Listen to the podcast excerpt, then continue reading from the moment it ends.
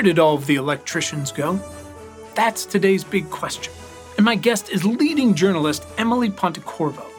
Until recently, Emily was an energy, environment, and climate reporter at Grist, uh, one of our favorite publications. She's now moved on to the new climate newsroom, Heatmap.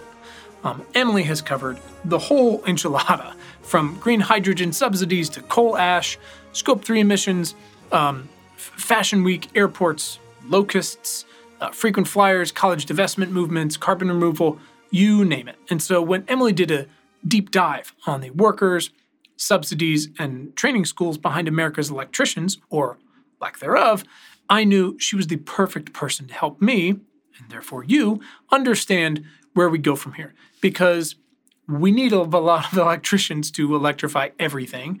And the problem is, we're short a lot of them, with the most experienced among them set to retire soon. It's complicated, it's systemic, as they say, and it's holding us back. So I need to, and you need to understand what the bottlenecks are when you can't find an electrician. We've all been there. And how we can market to future electricians to then educate them, to train them, and to support them as a new generation of truly essential workers. Welcome to Important Not Important. My name is Quinn Emmett, if you're new here, and this is Science for people who give a shit.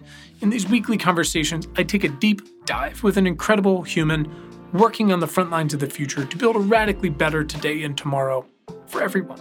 Uh, along the way, we will discover tips, strategies, stories you can use to get involved to build movements in industries like this, to become more effective for yourself, uh, to improve our world around us. Please let me know your perspective on today's conversation with Emily. And as always, you can send recommendations to me at questions at importantnotimportant.com.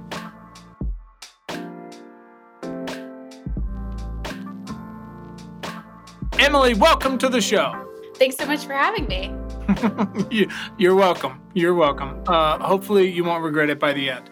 Emily, we'd like to start with one question to kind of set the tone for this nonsense because what we talk about here is important and serious, but you know, we we should have some fun with it because nobody likes talking about climate change for an hour. It's very sad. Emily, why are you vital to the survival of the species?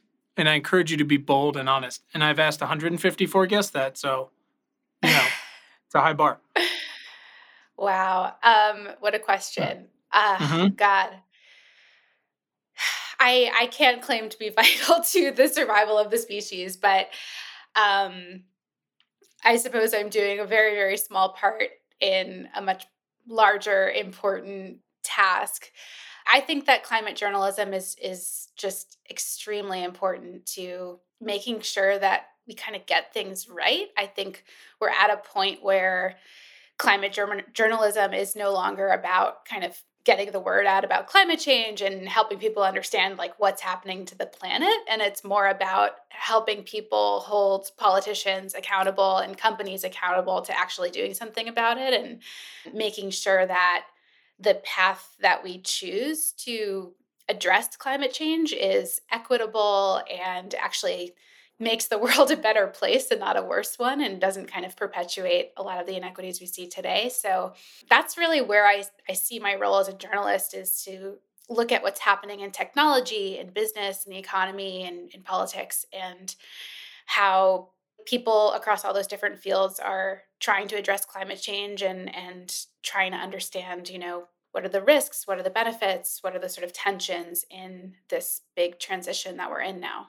I appreciate that perspective. It's interesting. I hadn't really thought about it much. I read an article recently. Time is a flat circle. I can't remember anything. I don't remember where it was or who she was talking to, but uh, you're aware of uh, Dr. Kate Marvel, who was at NASA for a long time and is, it is not only an incredible atmospheric scientist, but just one of the most eloquent, impactful writers out there. And she yeah, gave this definitely. T- typically like candid quote conversation where she was just like it's great. Nobody asks me for questions anymore because like we get it. You know it's like no one's going like but what does the science say? It's like look outside you know? Yeah. Yeah i read that too. That's in the new um, outlet heat map heat that map. That's it. Yeah. yeah. Heat map. Very exciting.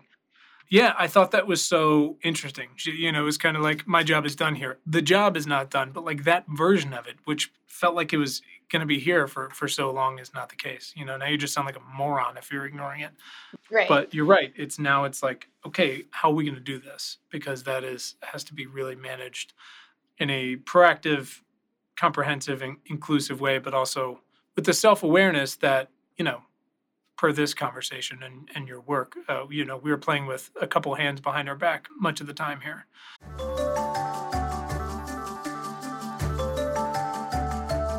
Hey everyone, it's Quinn, your host and the founder of Important Not Important. I'd like to take a quick minute to tell you about the INI or INI, whatever we're calling it these days, membership and community. It's a gathering place, really, for our most dedicated shit givers, a place to connect and learn from one another and to have access to me outside of the newsletter and this podcast. We started it last year and it's grown to hundreds of shit givers from all kinds from around the globe.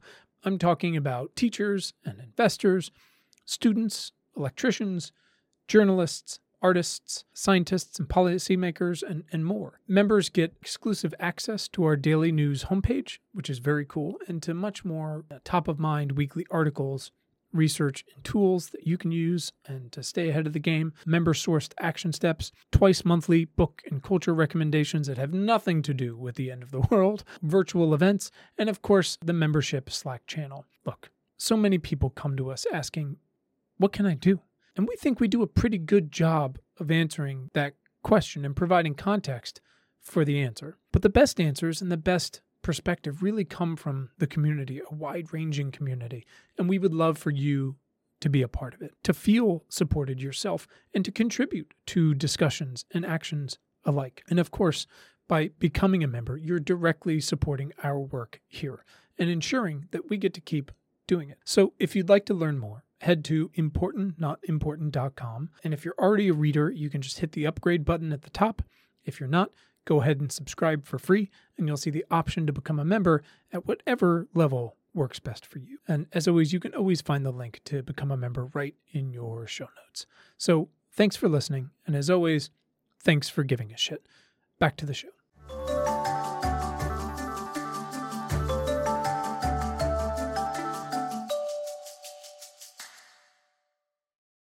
So I want to give folks some context for our discussion. And correct me everywhere I'm wrong. That's story of my life. But per your article and our partners over Rewiring America, we've been running this whole series with them about home electrification. They estimate that uh, I think it's like 60 to 70 percent single family homes in the US are going in the US are going to need to upgrade.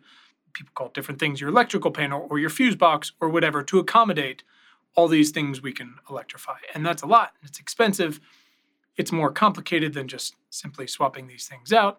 That's just the brains of the operation before we get into all these different pieces of the puzzle that we've been talking about a lot here. But in pre-article again, in California at least, that's one certified electrician for every 478 housing units. That's the existing ones. And by some estimates, we need to build like 4 million new homes in the US. So we have an enormous amount of work to do that we get to do, as I would say to my children, not we have to do, we get to do, and we don't have a lot of folks to do it. Am I off base there? Again, I want to paint the picture for folks before we get into the whys and the hows. You've gotten to the heart of it. Basically, about a year ago, I started looking into the shortage of trades workers in the country. I feel like it's a little bit cliche. Like people sort of have talked about this for years that, like, oh, people don't go into the trades anymore. We don't have enough trades workers.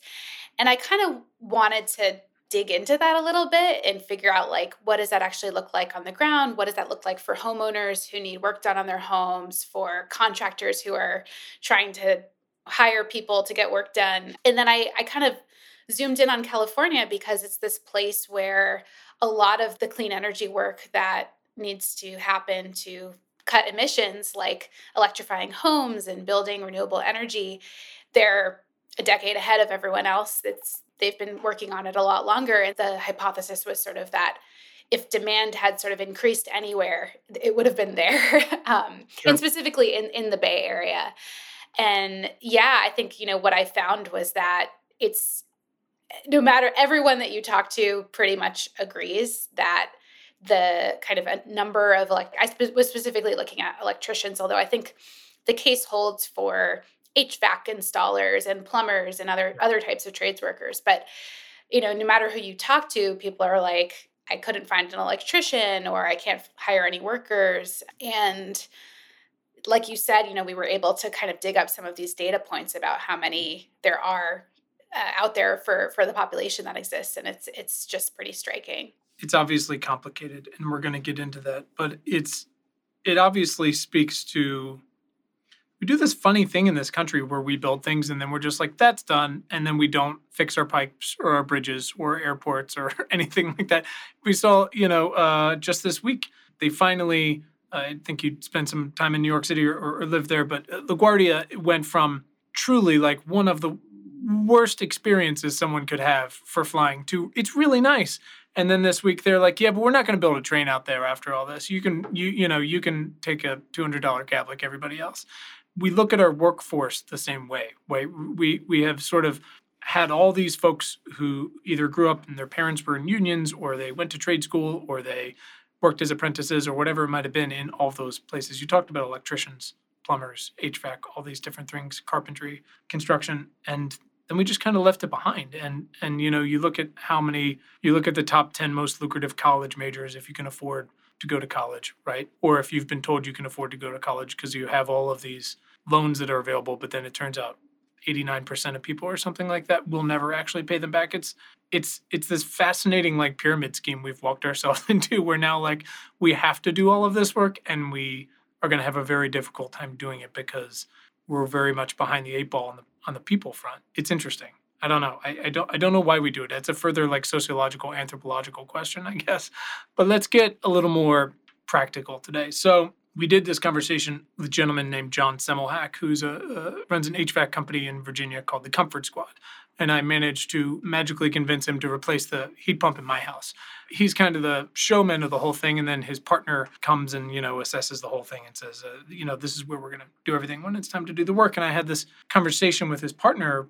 I have a difficult time not getting into it with him. I'm, you know, about these things because I want to know how my house works, but also just obviously because I care. And it was fascinating talking to him because he, you know, makes these interesting points like, yeah, hey, listen, it's hard to convince somebody that already isn't already inclined to do so to spend their career under a house, essentially. you know? He's like, that's not one of those things like it's got to be a lot of money or it's got to be a lot of security or this and that to to convince somebody because that's kind of like a trait you have or a trait you don't you can like stomach blood and be a doctor or you or you can't and that's great and there's other ways to serve the medical profession but you know no one can convince you like nah, it's fine blood's fine you're going to be okay or teeth or whatever and that was interesting to me because again that's not something like you can totally fix but it does seem like there's so many people that would appreciate knowing how much money you can make doing this so the security of the work in the sense that you're probably always going to have a job with everything we've got to do. But it's more complicated than that. So let's get practical with it for a moment. Imagine you, Emily, need an electrician and you call, you find a reputable one from a friend or Angie's List, whatever Angie's List calls itself now, whatever it might be. And you call them and they're like, yeah, no, we do that work. That's super great. I will call you in 2024. Why are they booked till 2024? What's the first reason why? I believe it's called Angie now, just A N G G I. I think you're right. I think it's A N G I, right? No, you're right. You're 100% correct.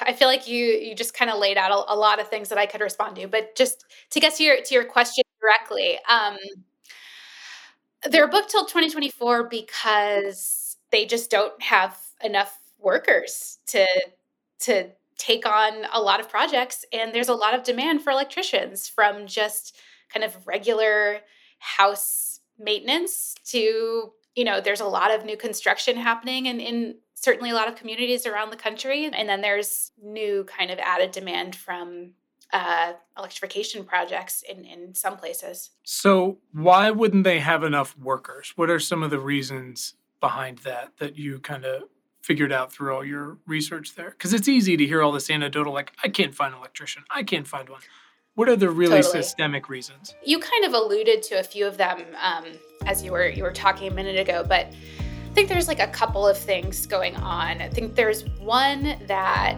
we've really shifted in the U.S. to really valuing four year colleges and, and kind of pushing all of our students across high schools around the US to apply to a four year school and go get some kind of professional degree. Whereas, like we used to offer vocational education in high schools, kids used to have the option to learn construction skills in high school, potentially qualify for some kind of apprenticeship program or pre apprenticeship program right out of high school. And there used to just be a lot more infrastructure for people to be exposed to these careers and kind of funneled into them. And along with that, there's the kind of cultural or you know, the, the, the, what you brought up about how you know you have to kind of want to be willing to get dirty and spend your day in an attic or under a house. I think that one thing that I heard in, in my reporting is is this idea that people might be sort of lured into like tech jobs because they're flashy and they pay well and there's this sort of like lack of understanding that a job as an electrician can also pay six figures and can you know potentially provide a lot more independence than a job working for Facebook or Google or something. You can make your own hours, you can own your own business, that sort of thing.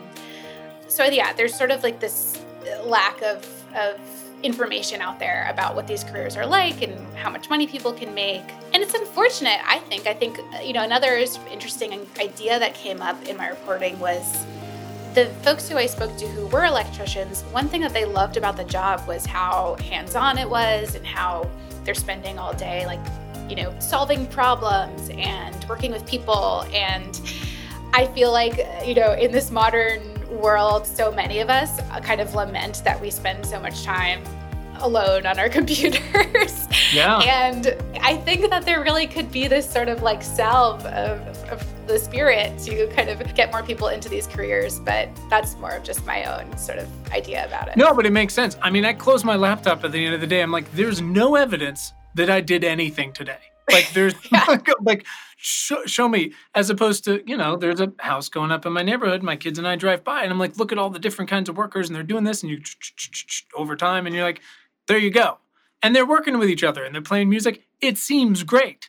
Right. Right. Talk to me about the state of trade schools. I know I believe the infrastructure bill and the IRA both have a decent chunk of money for states to spin up more education and training programs. But like you said, we, we have pushed college so much. Turned out this is not going great for a thousand other reasons. But talk to me about the state of trade schools because from reading your reporting, which was so comprehensive, it was really interesting because I've spent a lot of time over the past couple years trying to understand why we're so short on nurses. And mm. part of the reason there is, and again, it's it's a, a succession of bottlenecks, which are basically choices we've made, is it is more lucrative, for example, one, but specifically for nursing schools, it's more lucrative to be a nurse than to be a nursing teacher. And so people can't find enough nursing teachers. And so nursing schools don't have staff, yada, yada, yada.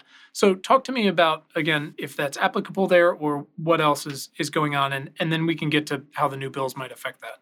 It's interesting. That was actually my way into this entire story is um, so Grist the publication that I work for, we used to have a reporter named Nate Johnson. He was a climate and environmental reporter for like a decade or more and um, decided a couple of years ago that he wanted to leave journalism to become an electrician because he was kind of called to the stuff that I was just talking about, to, to sure. doing something with his hands and to kind of contributing in a more tangible way to solving the climate change. Nate started taking classes at this community college in Oakland called Laney College to kind of get his electrical uh, certificate. This is kind of the only air, uh, school in the Bay Area that you can go to, to to take these kind of classes. And the school, about a year and a half into his program, the this one teacher that was teaching like six classes at the program decided she was going to retire. And the school just could not find anyone to replace her. And suddenly it became this like thing where the students were like, will we even be able to finish this program? Like, is this thing going to collapse? Um, the deans were not making any promises one way or the other.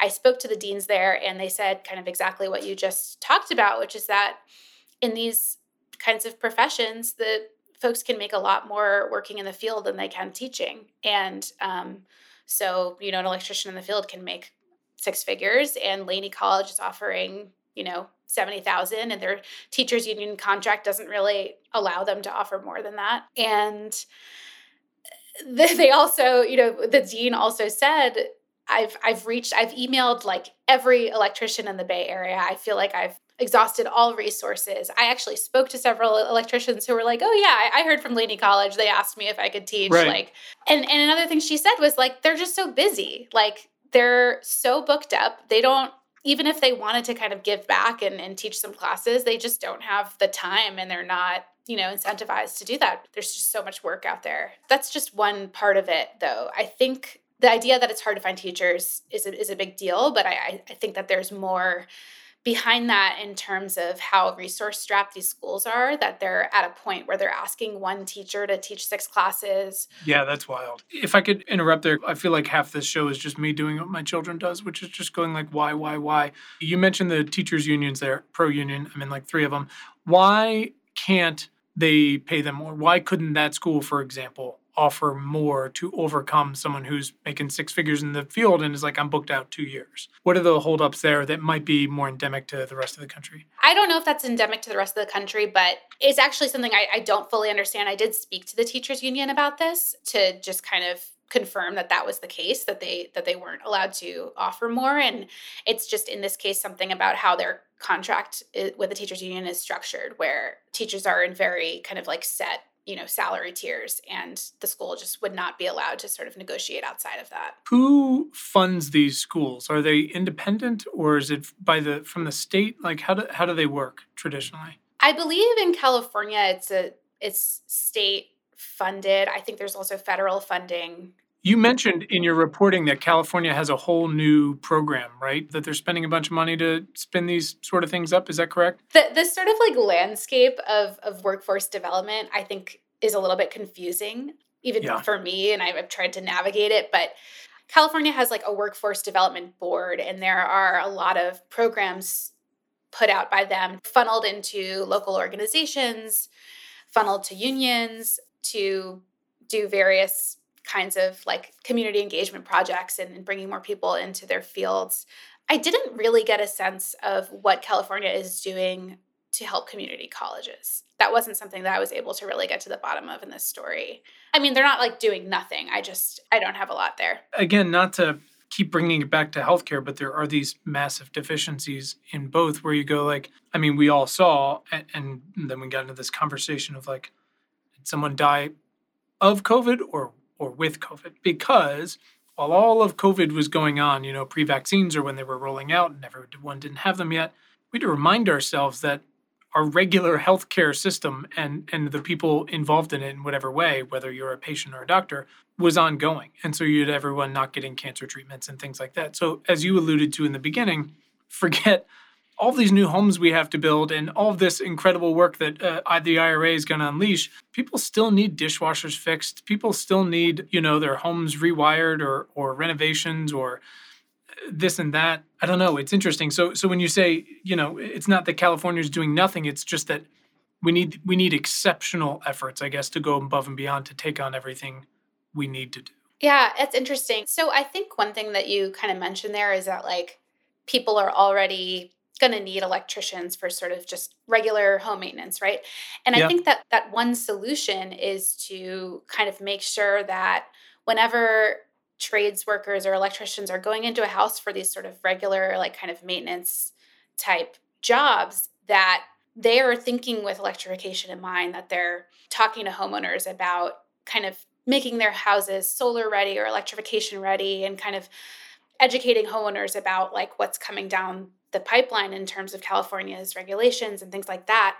And I think this is one area that California is doing a lot on, which is just in order to do to get to that point, you need to actually educate the contractor workforce. Yeah, hundred percent. This wasn't the the kind of main story of my most recent piece, but I've I've reported on this a bunch in the past, which is that a lot of the contractor workforce is still kind of you know stuck in the past. There's not a lot of there's still a lot of skepticism out there, I think, about like heat pumps and about the, the merits sure. of electrification and how to even go about it. And so um, California has this program called the Tech Program, where they are enrolling contractors into these educational training programs and teaching them about electrification. That might have been what I was thinking of. Yeah, so it's interesting. It's not actually geared at getting more people into the electrical field, but it is right. kind of looking at the issue of the people who are in the field and, and kind of making sure that they know everything that's going on, um, all the innovation that's going on, and all the kind of subsidies and incentives from the state that are available. And again, if we go back to that first phone call, and I have experienced this myself and know so many people have, you might find an electrician who's more available, and that you might be like, I want to put in a, a heat pump or a battery or something. And they'll probably, at this point, statistically be like, you shouldn't do that. You should just yeah. do gas. It's more reliable. But also, again, and this is the thing we always come come back to with HVAC is, and I imagine elect- electricity is a lot of this is so many of these things are emergency calls, right? Your power's out, or this is broken, or a fuse blew, or your furnace went out, or whatever. And they go, yeah, I mean, if even if they are like marginally convinced to put in a heat pump, it is not a small amount of work to switch those out. And so they're going to be like, it's zero degrees out or it's 105 out. If you want air conditioning tomorrow, you need to pick one of these gas furnaces and we can put it in because we've got the you know our distributor on on call and i imagine you know the electrifying side is is similar but it does seem like like you're saying the education really matters but it's two-sided right because we I mean, we've made a point to put in these articles we're, we're doing Rewiring America to say to people, like, if you have an electrician coming out for literally anything, please ask them to put like a 240 under your stove. Or please ask them to do this. Like while you have them, do take them through your list of things, and and hopefully it's the same side on the electrician side, right? Which is it can seem like they're trying to upsell you, but that's what we need to do.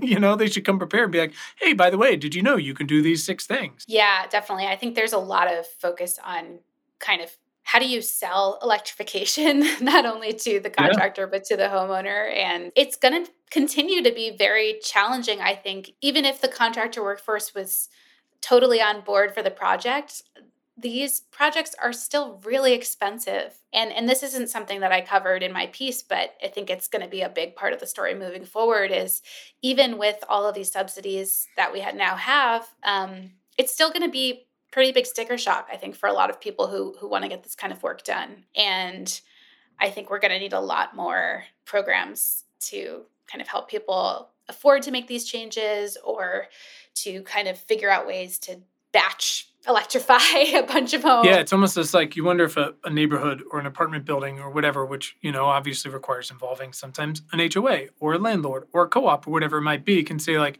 hey, listen, how do we how do we buy you out for six months? You know, to like some electrician firm or HVAC company and say we're going to give you all this work.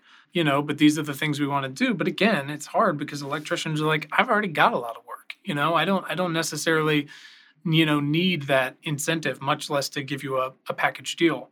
Um, so two other things that that stuck out to me that are interesting, and one is you mentioned there. It seems like there's going to be a lot of retirees in the coming years. Was that right? It seemed something like 15, 20% of the workforce. Is that correct? Yeah, yeah. So along with sort of not having new people enter the field, the the contractor workforce is certainly aging out, um, and a, a good chunk is nearing retirement age we just need more electricians straight up to do any of these things from wind turbines to solar to you know fixing your fixing the plug behind your fridge. But is there an opportunity because some of the longer more experienced folks who might lean towards the more traditional way of doing things leaving is that almost like voters? Is it possible that more new blood should we be able to educate them and train them up and pay them? Maybe could turn the tide towards a workforce that is more incentivized and likely to try to do this work? I don't know. I'm trying to find opportunities here. yeah, I mean, absolutely. I, I, think that's that's definitely possible. I think that the challenge again is like actually inspiring people to to want to go into these trades. Um, yeah. And I do think that like even though you know a lot of the existing workforce might not be enthusiastic about electrification, they do have just an immense amount of institutional knowledge that yeah. is valuable and it's certainly going to be a loss to have them aging out like become teachers i don't know like it's it's a, right yeah you can be retired. You don't have to teach six classes if you can find three friends. It's like bring your most popular friend to vote type of thing. Interesting. So I want to talk about that workforce though as it exists right now. And again, correct me where I'm wrong because numbers not my thing. I believe you said 90% of the current uh, workforce is white. Something like only 2% identifies as female. Is that are those right on the either sides of that barbell? Yeah, uh, less than 2% are women. That was like the most striking statistic I found on this entire story. I just could not believe that. It's, I mean, wild. I figured anecdotally it would be low, but that is really shocking. Yeah. One thing I was trying to explain earlier is I think a lot of the workforce development work, for lack of a better term, that is currently happening happening and that will continue to happen happens at a very sort of like local level there's kind of community organizations around the country that are kind of built to try to organize training opportunities and inform people about you know union apprenticeship opportunities and things like that some of those organizations that i spoke with they really see the task of kind of getting more people into the field as one that's entirely about diversity and opportunity for people who have historically not been a part of these sure. trades so to them it's it's really about making sure that as money comes out from the IRA and the infrastructure law that we're making sure that there's equitable sort of access to the jobs created and that people who have historically not known how to get into these fields or or not known that they could can can do that. There's a pent up sort of workforce there. Has it always been 90% white? I keep coming back to you know it's it's wild how folks have been walking around and, and you'll see these news headlines. It's like low unemployment workforce this and this and you know but at the same time where are the service jobs? And you go well you know a ton of boomers retired in the past few years. A ton of boomers died in the past few years from covid and we've effectively turned off immigration. And it makes me wonder like how much are we shooting ourselves in the foot? I mean i know we're shooting ourselves in the foot by effectively closing the borders as much as we can but i wonder how much that could affect improving this workforce if we're able to find some way to spin up these schools and you know and these opportunities and find ways to convince people to to do these lucrative jobs. I don't know. I'm i'm just trying to find like where where can we find these workers? I think that there are plenty of people in the us who would who would want these jobs if they knew about them and they knew how to get into them. There's one argument one person i spoke with who's a very kind of union labor advocate mm-hmm. feels very strongly that part of the problem is that um, the way that we've sort of devalued unions in this country and feels that if there were strong labor standards attached to electrification subsidies that we would you know that the unions would kind of experience more demand they would be able to bring more people into apprenticeship programs because those programs actually don't seem to kind of suffer from the same funding or staffing challenges that community colleges and other kinds of trade schools have. They they have the, such a proven track record of, of training people and, and kind of placing them in jobs.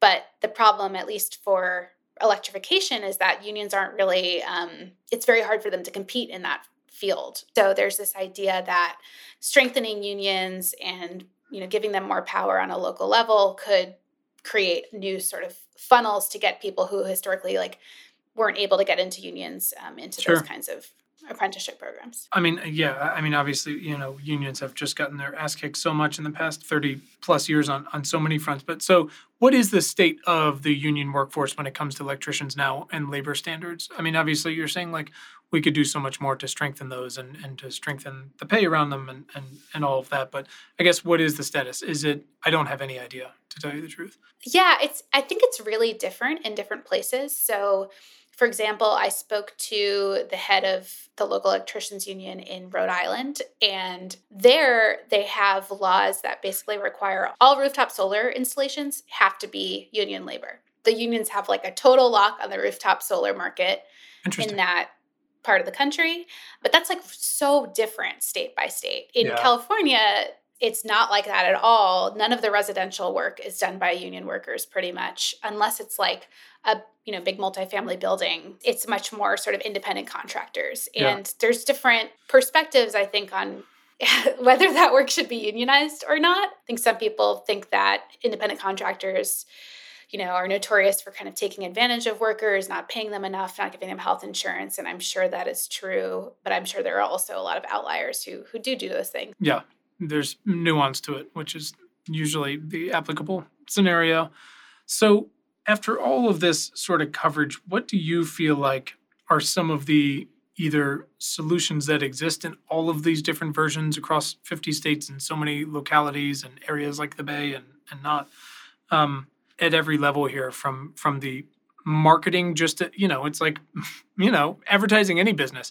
You make people aware of it and then you make them actually interested in it and then you really sell them on it. Like are there any successful examples of just making people aware that this is something that they can do and that the work and lifestyle benefits are much better than they probably imagined? Because we've done such a poor job. And then are there any examples again further down that funnel of okay, educating, okay, training, hiring, et cetera, et cetera? Because again, you know, when I talked to John's partner, he was like, look, yeah, I could train people. I would do that. He's like, but then I'm going to pay him to train and they're probably going to leave and go to another job. And I've spent that money. He's like, it's, I don't know what the answer is. And I, that's tough. So again, I'm looking for any other solutions that you feel like, or maybe you've dreamed up yourself through all this that we can start to work on. Just jumping off the example you just gave, I think one thing folks that I spoke with for my story mentioned was there is money in the Inflation Reduction Act for state energy offices to come up with their own programs for workforce development. And, and one suggestion was a program where contractors like John would get paid to train people. It basically is costing him money to take someone on as a trainee and with no guarantee that they're right. going to stick around. And you're saying this wouldn't be money out of his pocket. Exactly, exactly. Okay. So that's that's one idea. I think there are also in the bipartisan infrastructure law, there's most of the money in that legislation is atta- has labor standards attached to it, but it's still kind of unclear how that's going to be implemented. And there are a lot of ideas out there about how various kind of federal agencies that are going to be distributing that money can clarify those provisions and kind of make sure that states are taking advantage of them to you know build up their workforce. Um, you know, at a national level, I I don't know, you know, the only sort of successful model for kind of awareness building that I can think of is army recruitment. I kind of have this dream that, you know, maybe the US could develop some kind of advertising campaign around, you know, becoming an electrician to save the planet I really think that something like that could be effective if it was kind of executed at the scale of, of our army recruitment sure efforts. And I, I think that could certainly happen at the at the state level or local level as well. Another thing that I kind of realized in this reporting is that a lot of newer companies, so solar companies and kind of startups that are focused on electrification, are making workforce development like part of their mission. There's BlocPower that Yeah, they're awesome. focuses on electrification. They have a huge workforce development program in New York City that they've implemented kind of with funding, I think, from the city. I spoke to this group called Grid, uh, Grid Alternatives. That's a solar installation company, and they have a workforce training element. And so, yeah, a lot of the sort of entrepreneurs in the space are kind of taking it on as part of their mission of like, mm. hey, there there clearly aren't enough people in these fields and and we can be part of that solution. It seems like like everything here like it's it's got to be the kitchen sink approach right? So whether it's like you said BlocPower and, and folks like that or um, you know independent groups like uh, john's at comfort squad or you know and again there's a bunch of these companies and we'll keep putting them in the show notes. Uh, Sealed is another one that it's on the consumer side, but it says, hey, here's all the things you can do. So, and here's who the contractors you can connect with. But if they make it part of it, I've been trying to get uh, the two women who started, I think it's called ChargerHelp. They are basically like, yeah, half the EV chargers in the US, like one, we don't have enough, and two, the ones we do have don't work. And everyone's really annoyed about it. So we're to train up and employ this huge workforce of people who that's that's what they do because it's got to be better. And it's like well you're gonna have to train them so I'll, I'll take every version of it. But yeah that's my goal is just ha- ha- where where is it working? How can we support that? And how can we emulate it in more places? Obviously knowing that like it is more complicated than we have to do this because that's cheating. Like that's not gonna get us anywhere. Yeah. Interesting. Interesting. If you were to cover this again in a in a few years where do you see sort of the trends going with the retirements with less than 2% of women with I guess all this money that's that's coming in in a thousand different ways on the consumer side and and some on the training side. Where do you feel like there's going to actually be measurable change, or do you? Oh, you're asking me to predict the future. Correct. You're welcome. Um,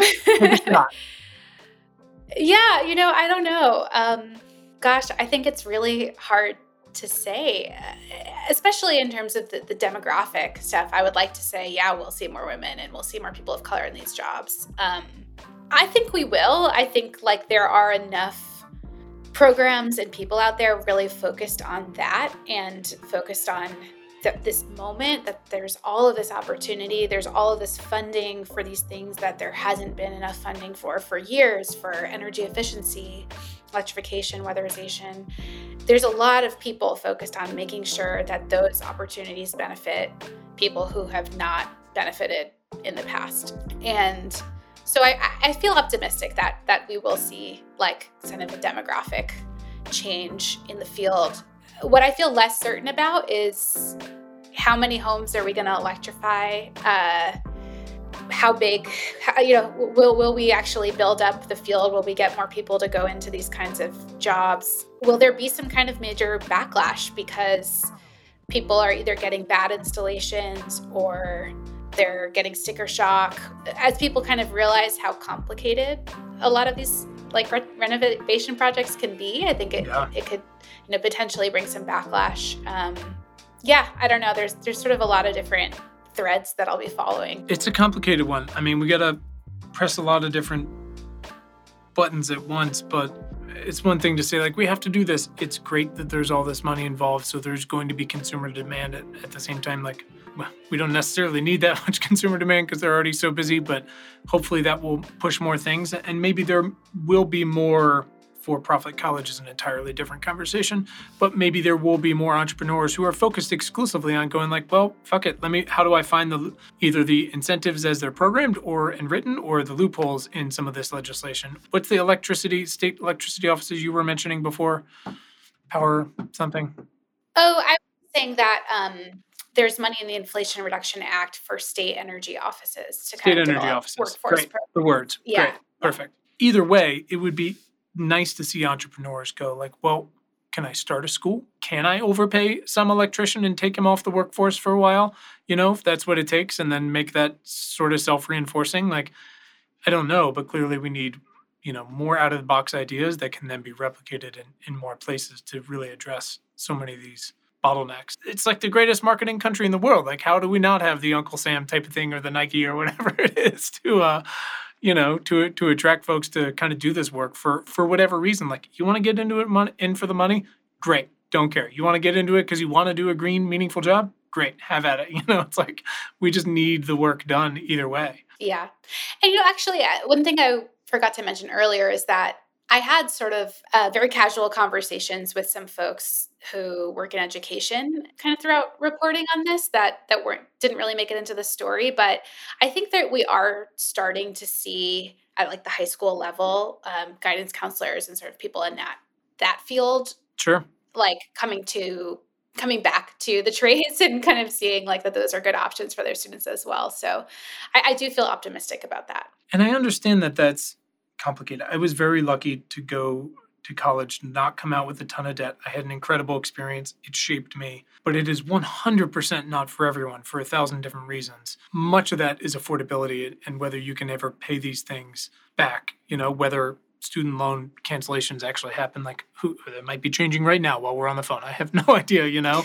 That's but but that's sort of the band-aid. It's complicated but i understand why it's like it's wonderful. We're empowering guidance counselors and, and teachers and if we can turn shop classes back on, you know, all these different things. But I also know seeing, you know, having kids in school who are who are very privileged and probably going to be able to get to do what they want. But to say to a parent, hey, maybe college isn't for your kid. Maybe they could do this because they're interested in this, or actually there's more money there because we have now trained a generation of parents to think like that's what my kids are supposed to do because that's the way for them to succeed. It's a complicated conversation. Yeah, definitely. I think and and I, I think that's where something like a you know marketing campaign can sure. come in and really change the perception of these jobs and how you know valuable they are to society i had this brief conversation with a great reporter for Bloomberg, Akshat Rathi, I don't know, a year ago or something like that, where we realized like, hey, this whole if we need to decarbonize by this amount of time or get to zero, it's it's basically both of our lifetimes. And you go like, oh, this is the work of my lifetime. And you want to give guidance counselors like a flashcard they can show parents to go like, look, college can be incredible, but here's how much it's going to cost and how long it's going to take to pay off, if it pays off. And here's the jobs they could possibly do, depending on how they do and what the most lucrative majors are, all that shit. And here's what trade school looks like. There's not going to be a reduction in demand for electricians for the rest of our lives and here's how much they can make off the bat and here's the union work that's involved in this and this and just show people the math. And again that's not going to change emotions but that's a big argument for a lot of folks who are struggling to pay the bills. Or parents again my generation are straddled with that debt and they're like now my kid's going to have that too? You know you, how can we simplify that and make that as clear as possible with also of course the fancy marketing to go along with it? So one of the contractors who i spoke to for my story who's sort of featured in the story this guy uh, boren reyes he emigrated from Guatemala when he was like a teenager, and his dad was a contractor, and he kind of started out helping his dad out in the field and ended up just kind of over the summer in high school working for an electrician and he it wasn't like he he saw it as his life calling or anything but he quickly saw how much money he could make and mm-hmm when he graduated from high school, he just thought, well, this is like the fastest way I can become independent from my parents and I can kind of take care of myself. And so for him, that was a huge motivator. And now he owns his own business, he's really successful. So, yeah, I think kind of like getting more stories out there like that and just showing, sure. you know, that this is a path, this is a very viable path to Yeah, extremely. We need you to do it. Like not only is extremely viable to you, but how can we support you and this and your training and this business? And would you like to become a teacher someday? Yeah, it's it is it is a two-sided market that's very nuanced and and has some deficiencies, but man, the demand is there on both sides. What else am I missing? What questions have I have I missed, Emily? What have what have we not covered? Ugh, I feel like we've we've really covered all of it. You know, I, I assume that your your listeners know what electrification means and, and sure. why we're doing it and, and, why it's important and that's sort of i think the background of this whole conversation um, is this this big sort of shift that we're we're barely even at the beginning of yeah. but yeah i think yeah i mean states covered... states haven't even rolled out their rebates for this stuff you know? It's it's it's it's right. very early but the you know the tide is coming clearly. And one thing i actually got called on i don't know if this is the conversation for it that in doing this series with rewiring america we're going back to try to retrofit some of these is you know a lot of folks have been like this is great but i'm a renter and you're not doing a good enough job describing the things that i can technically do. Like it's not good enough to say try to convince my landlord because it's not going to happen so we're going to try to really think through that stuff a little more. I think that's a separate conversation because obviously the options are much more limited but we're always going to advertise these yeah. things better to the consumer side because that's what we do. But if we can get the other side of that matched then you know again this whole train can move a little faster. And that really like when we talk about scale that is the goal right? To, to decarbonize because we have to as quickly and as comprehensively as we can. And i can't remember what share of emissions uh, residential is obviously we have to do commercial as well but it's a lot. The answer is a lot and we have to do it. So we got to figure that out however we can. So well listen emily i really appreciate it. Uh, i got a couple last questions i ask everybody if you got two minutes uh, to hang around here. When is the first time in your life whether it's a reporter or doing your book or with a group of friends or whatever it might be, uh, where you felt you had the power of change or the power to do something meaningful? When was the first time you were like, I moved the needle on something? So I, I published a story in 2021 about a homeowner in New York State who was trying to electrify his home. And that story really focused more on the contractor issue that we talked about earlier, where, you know, he called 10 contractors. Most of them told him, oh, you don't want to why would you want a heat pump? Like you should just stick with gas. And it kind of focused on that contractor education side of things in a place like new york which has a lot of you know money going to electrification and kind of state goals around this. And the story really took off. A lot of people read it. I think a lot of people in new york state read it. And i think i got a lot of feedback from people that you know that had just made the rounds sort of in in the electrification community and in the policymaker community and i don't know that it directly you know resulted in any specific actions but i think that it really made a splash in, in terms of highlighting that problem and, and getting the state to kind of do something about it. It's easy for these to be, at best, a collection of anecdotal experiences among folks, right? But journalism can do such a such justice to saying take a step back and go like wait is is there more to this? Is it so anecdotal? And and then why and why and why? And it seems like through that piece and this piece you know you've done such a good job of going like here's how the machine works or doesn't work for that sense and and the places where it is working. And we're obviously big fans of solutions journalism here and highlighting like this is what's working in these places and can it be replicated? Can it not? Here's what's unique and what's not. But that does matter. So that's awesome. And New York is doing a lot, but again, it's it's it's complicated. It's not simple anywhere. I mean, the Northeast alone, it's easy to be like get a heat pump. They're like, we run on oil. Like that is not the easiest thing to replace. You think switching out a furnace is hard? Holy cow! I mean, what a complicated scenario. And it's easy to look at the West Coast and be like, well, nobody's got anything. You're starting from scratch. It's like do you know what it's like to renovate a home and put ductwork in from scratch? Like good good luck, you know? It's unique everywhere, but the the impetus and the, the demand is there. Who is someone who has positively impacted your work in the past six months? I'll give two. So you mentioned Akshat Rathi a minute ago. He's, you know, I, I admire his work a lot. He's someone I look up to and um, have gotten to know a little bit over the years. And I just think he's a fantastic journalist and I I read everything he writes. So that's not just the past six months, but definitely sure. no, one of my inspirations. I also I just started working with a new editor uh, at Grist. Uh, his name is Chuck, and he's he's been a great influence as well.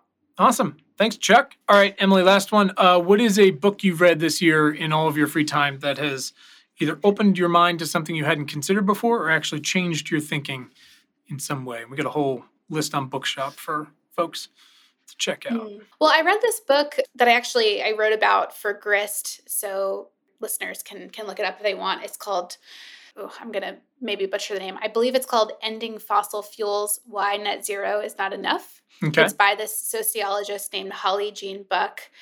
She's someone who has focused a lot of her research and writing on carbon dioxide removal. Mm-hmm. I don't know how familiar your listeners might be with that sure. area if you've covered it before, but it's about, you know, not just stopping emissions, cutting emissions, but also actually finding ways to remove carbon from the atmosphere to, to draw it back down and either sequester it underground or in trees and, and other plants. So she wrote this book about basically the idea of net zero is that we're going to cut emissions to a certain point and then kind of balance out any remaining emissions with carbon removal. And right now the conversations about getting there there's a lot of debate about i don't know if debate is the right word but there's a question about how much fossil fuel use will we kind of permit in the future and you know we hear biden or secretary granholm saying things like you know we're going to have oil and gas for years into the future and meanwhile we have